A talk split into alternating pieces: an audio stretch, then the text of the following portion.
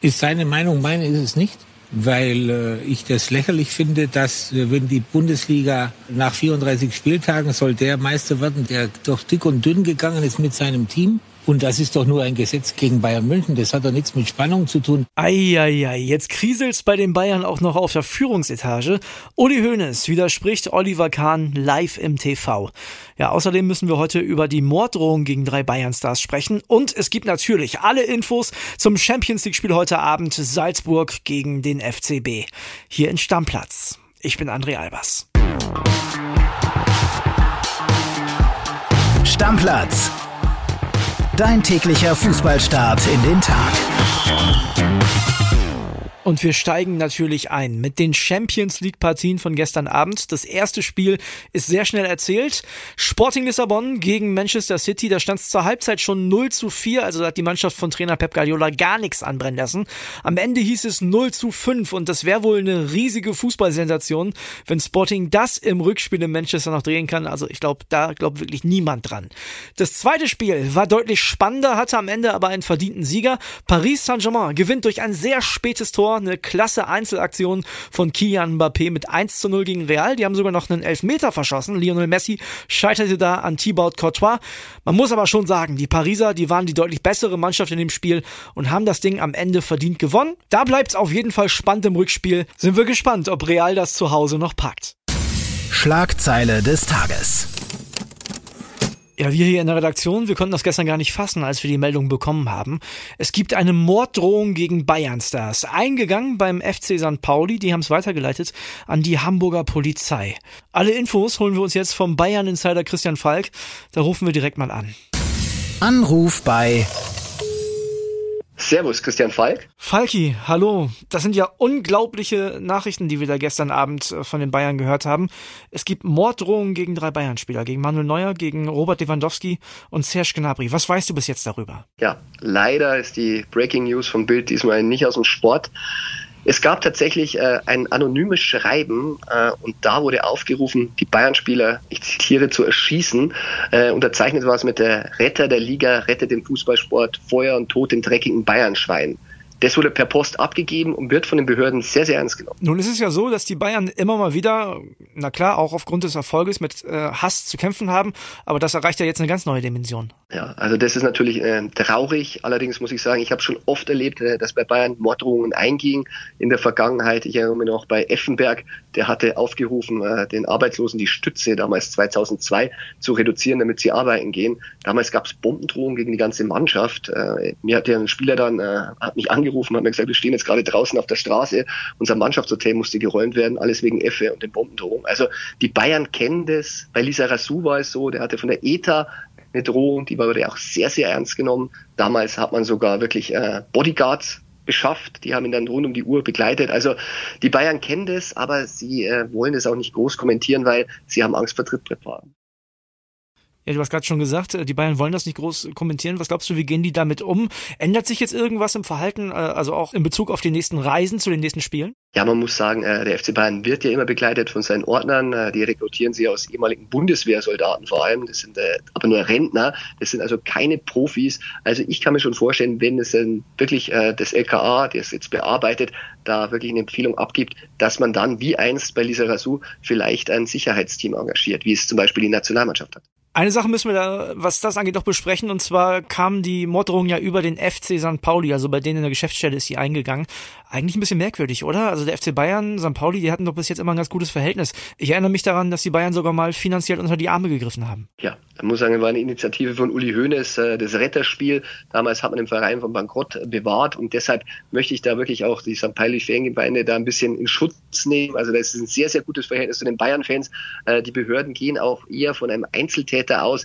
Also ich glaube, da hat sich irgendjemand äh, einfach drangehängt. Natürlich ist es natürlich mal leicht zu sagen, ja, der linke Club St. Pauli gegen die reichen Bayern, aber ich glaube, das wäre einfach noch nicht die wirklich wahre Wahrheit, weil da muss man erst mal schauen, wer da wirklich dahinter steckt. St. Pauli Pauli wird vielleicht auch ein bisschen benutzt. Dass der FC Bayern äh, Neider unter den Fußballfans hat, das ist ja nicht neu. Jetzt gab es zuletzt ja die von Donato Hopfen angestoßene Playoff-Diskussion. Da hat sich auch Oliver Kahn geäußert, hat äh, gesagt, ja, wir sind erstmal für alles offen. Da gab es jetzt eine Reaktion vom Tegernsee, die hast du ja schon angekündigt gestern bei uns im Podcast. Ja, wenn es eine neue Abteilung Attacke gibt mit Oliver Kahn, dann hält die alte selten still. Kurios war es halt einfach, dass ähm, ausgerechnet Uli Hoeneß im ZDF ja gefordert hatte, dass sich Oliver Kahn mehr äußert, dass er ein bisschen aus sich rausgeht. Jetzt macht's der Vulkan und äh, hat gegen die Abwehr geschimpft, aber eben auch sich zu den Playoffs geäußert und Stellung bezogen. Und äh, wenige Tage später kriegt er das jetzt ausgerechnet vom Ehrenpräsidenten um die Ohren.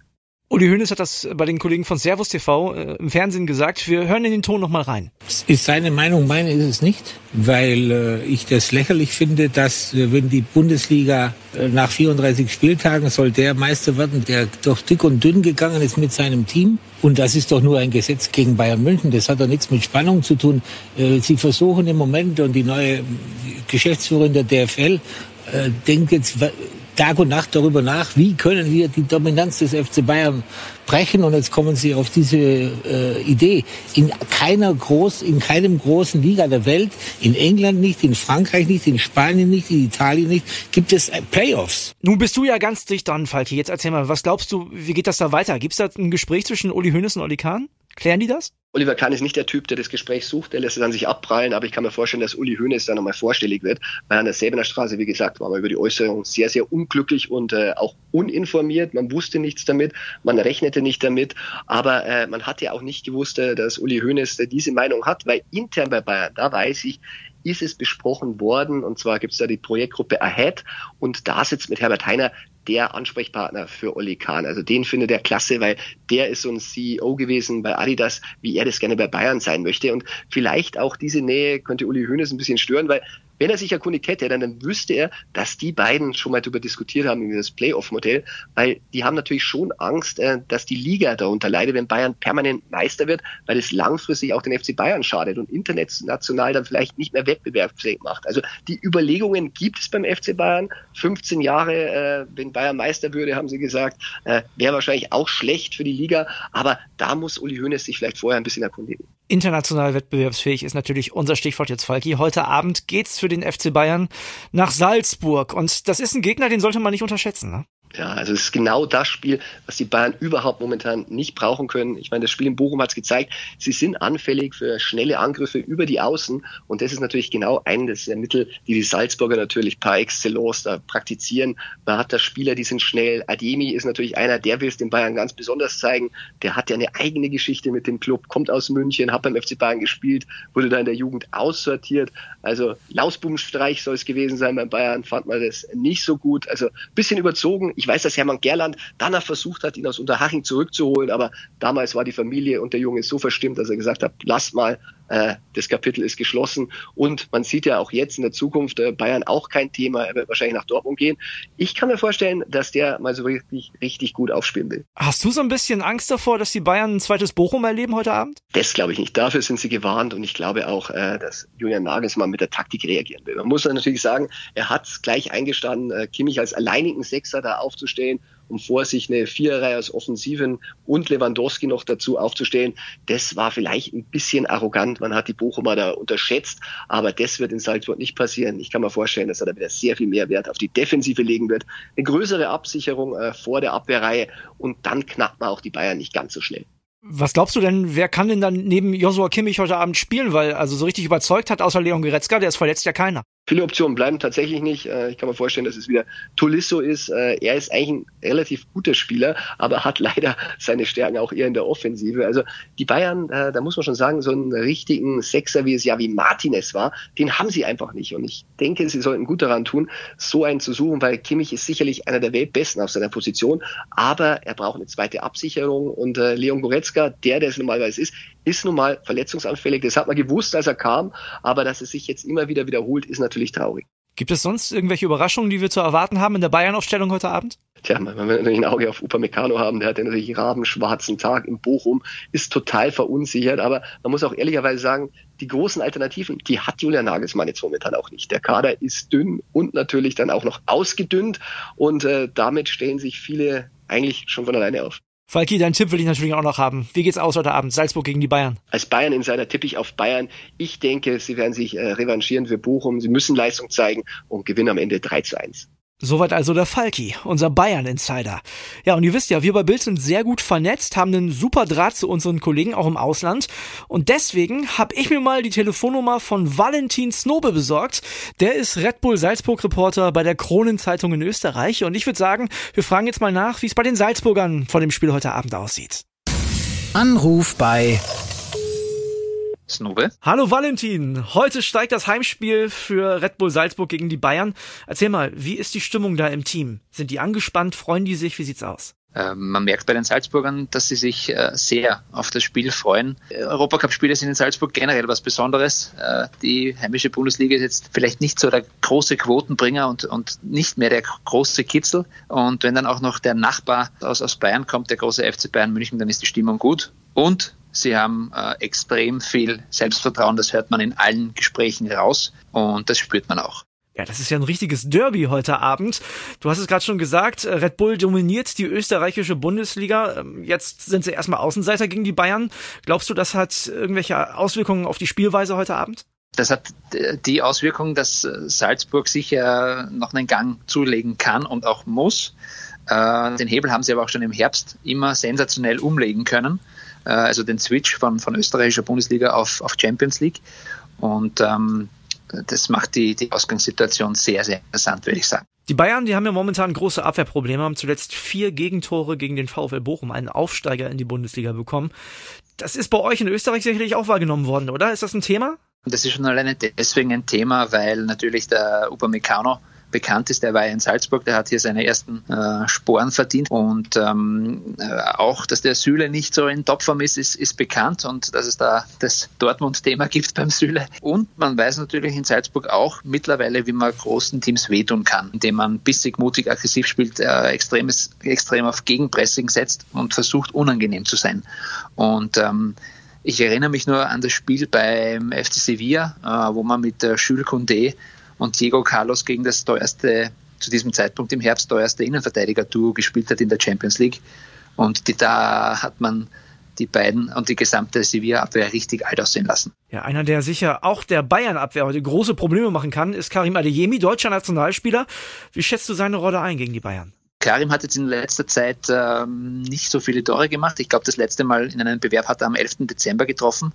Ändert aber nichts daran, ähm, wie ich schon eingangs erwähnt habe, dass Salzburg den Hebel umlegen kann und damit auch der Karim.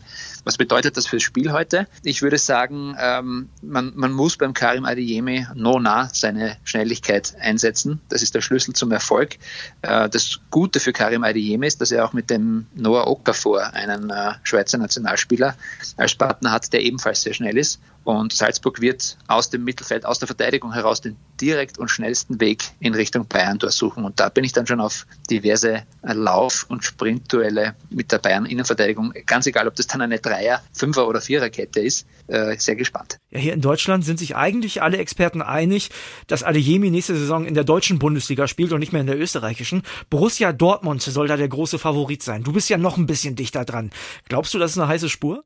Ähm, das ist, glaube ich, mehr seine heiße Spur an den Gerüchten, äh, dass die Dortmunder Führungsriege schon in Salzburg beim, beim Salzburger Sportdirektor Christoph Freund vorgesprochen hat. Die halten sich hartnäckig. Die sind meines Wissens auch bestätigt worden, zumindest nicht offiziell. Und äh, es hatte schon im Herbst äh, klare Tendenzen in Richtung Dortmund gegeben. Ich glaube, dass der Deal schon unter Dach und Fach ist und dass der Karim Adeyemi so quasi der Salzburger Erling Haaland Nachfolger bei Dortmund sein wird. In diesem Jahr gibt es erstmals die Besonderheit, dass die Auswärtstorregel abgeschafft wurde. Also normalerweise versuchen die vermeintlichen Außenseiter im Heimspiel den Kasten erstmal sauber zu halten, wenig Gegentore zu bekommen. Das ist jetzt nicht mehr ganz so wichtig. Glaubst du, das macht die Salzburger heute Abend mutiger? Ja, das macht die Salzburger mutiger und es hat ihnen in meinen Augen schon die ganze Saison über in die, in die Karten gespielt. Äh, Jetzt kann man vielleicht ein bisschen hm, verachtend sagen, es gibt einen relativ einfachen Spielstil. Der ist natürlich komplex genug, aber Salzburg versucht, das Heft in die Hand zu nehmen und auch, wie schon gesagt, so schnell wie möglich in die gegnerische Hälfte zu kommen, in der gegnerische Box. Und die versuchen 90, 95 Minuten lang ihren Powerfußball auf den, auf den Platz zu bringen. Und da hilft es natürlich, wenn man sich jetzt zu Hause nicht ein blödes Gegentor einfangen kann, das dann im Rückspiel äh, irgendwie besonders weh tut. Also das ist sicher kein Nachteil für Salzburg, sagen wir so. Bei dir klingen die Salzburger sehr, sehr selbstbewusst. Erzähl mal, was glaubst du, wie geht das heute Abend aus? Ich habe den Tipp jetzt schon zweimal abgegeben und auch, bevor ich den Tipp sage, auch äh, ein Didi Hamann hat mir gestern in Wien bei einem Gespräch nicht den Vogel gezeigt. Ich halte ein 2 zu 2 für realistisch und das ist auch mein Tipp. Valentin, vielen Dank, Grüße nach Österreich und viel Spaß beim Spiel. Vielen Dank, wünsche ich euch auch. Ich würde sagen, jetzt haben wir alle Infos, die wir brauchen für das Spiel heute Abend. Da gibt es übrigens noch eine zweite Partie in der Champions League und auch die ist sehr attraktiv, sehr interessant. Inter Mailand trifft auf den FC Liverpool. Kloppo ist also dran und möchte in Mailand den Grundstein für die nächste Runde legen. Beide Spiele seht ihr übrigens auf The Zone, sowohl im Einzelspiel als auch in der Konferenz. So, Freunde, bevor wir jetzt den Deckel drauf machen auf diese Stammplatzfolge, möchte ich mit euch über eine Sache sprechen, die mir sehr am Herzen liegt. Und zwar hat im Rahmen der Berichterstattung über die Morddrohungen für die Bayern-Stars Felix Zweier, der Schiedsrichter, gestern ein ganz bemerkenswertes Interview bei uns im TV gegeben. Sehr emotional. Ihr erinnert euch vielleicht, der ist ja auch extrem angefeindet worden nach dem Spiel Dortmund gegen Bayern.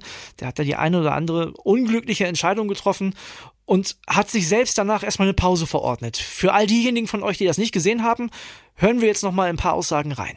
Wie geht die Familie damit um und ähm, was geschieht? Ähm, nimmt man so etwas in Kauf? Kann man es verkraften? Kann man es verarbeiten? Und wie ordnet man selbst es ähm, mit der Familie und auch für die Familie, wenn der private Schutzraum und diese Privatsphäre ähm, so angegriffen wird oder man sie angegriffen sieht und ähm, auch darüber nachdenkt, ist der Bereich tatsächlich noch geschützt und ist er auch noch privat, dann ist es eine, eine Dimension, die man zunächst mal hinterfragen und dann auch ähm, wieder schützen muss. Und da brauchte ich, und ich glaube, es geht vielen so, ich würde es jedenfalls jedem empfehlen, brauchte ich professionelle Unterstützung und Hilfe. Leute, und das sind die Aussagen eines Mannes, der einfach ein paar unglückliche Entscheidungen in einem Bundesligaspiel getroffen hat. Die Morddrohungen, die gestern eingegangen sind, sind Morddrohungen gegen drei Männer, deren großer Fehler es scheinbar ist, richtig gute Fußballer zu sein. Das kann ich einfach nicht glauben. Ich meine, dass Fußball Emotionen freisetzt, das ist uns allen klar. Dafür lieben wir das Spiel doch auch. Und dass es auch richtig viel Frust freisetzen kann, glaubt mir, ich weiß das. Mein Verein ist letzte Saison abgestiegen. Ich habe ins Kissen gebissen, ich habe auch die Fernbedienung in die Ecke gepfeffert, aber dann ist halt auch irgendwann mal gut. Und ich weiß, die allermeisten von euch sehen das genauso wie ich. Also, wenn ihr am Wochenende richtig frustriert seid, dann schreibt uns eine ganz lange Mail, erzählt uns, was in eurem Verein falsch läuft. Dann schickt uns eine Sprachnachricht, lasst euren Frust da raus, alles okay. Wir reden drüber hier im Stammplatz. Aber lasst uns das bitte in diesem Rahmen lassen. So, und das war's jetzt für heute. Morgen gibt's eine neue Folge Stammplatz. Dann wieder mit dem Kollegen Kian Gaffrey. Tschüss, bis dann. Stammplatz. Dein täglicher Fußballstart in den Tag.